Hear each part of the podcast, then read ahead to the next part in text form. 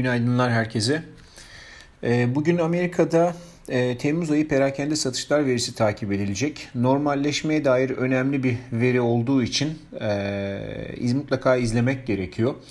Veride geçen aya göre düşüş bekleniyor.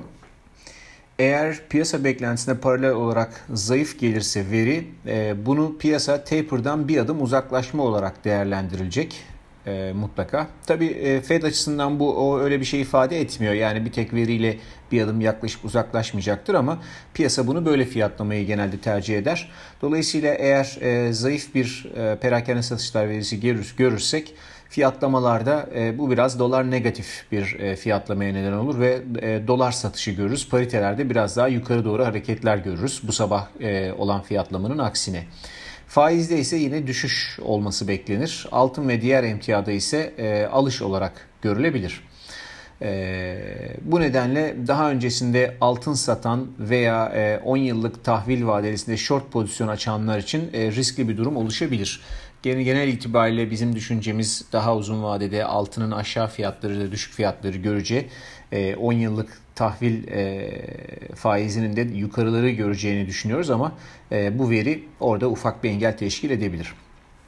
Diğer yandan dün e, tapering konusunda Amerikalı yetkililerden bazı açıklamalar geldi. Boston Fed Başkanı Eric Rosengren ikinci yarıda e, Amerika'da ekonomik büyümenin güçlü olacağını, yüksek enflasyonun pandemiyle ilgili olduğunu ve geçici olduğunu, enflasyonun %2'nin hemen üzerinde olacağını e, söyledi.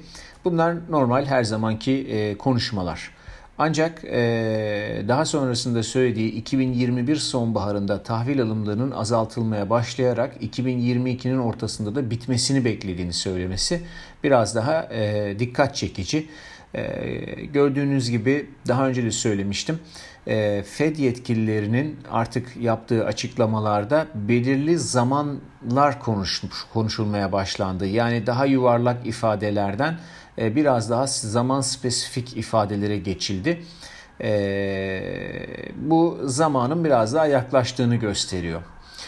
Ayrıca dün yine eski hazine bakanlarından e, Larry Summers'ın QE programının devletin değişken faiz oranından kısa vadeli, kısa dönemli borçların artmasına, buna karşılık sabit faizli uzun dönemli borçların azalmasına yol açtığını söyledi ve en kısa zamanda sonlandırılması gerektiğini, e, QE'nin sonlandırılması gerektiğini söyledi.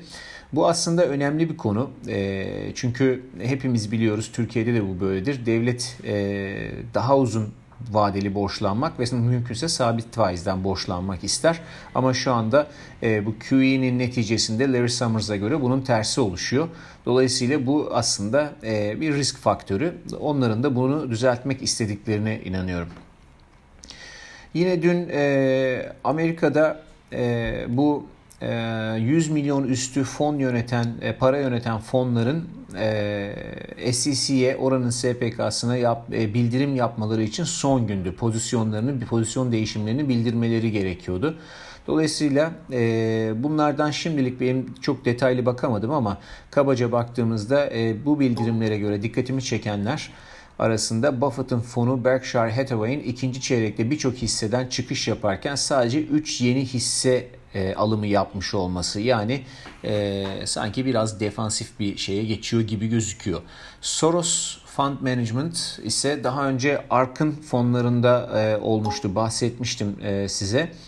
E, Baidu, Tencent gibi Çin menşeili hisselerde pozisyonlarını azaltmış. E, ayrıca algoritmik işlemler ile tanınan Citadel e, fonu Coinbase ve Airbnb eklerken Disney'den çıkış yapmış. Microsoft, Apple, Baidu gibi hisselerde de pozisyonlarını azaltmış. Yani gördüğüm kadarıyla biraz Çin menşeli hisselerden ve hafif e, miktarda da teknoloji hisselerinden birazcık azalma var gibi gözüküyor. Biraz da e, işte şeylere e, biraz daha bu Covid sonrası hisselere yine e, para girişi var gibi gözüküyor bu fonlar tarafından.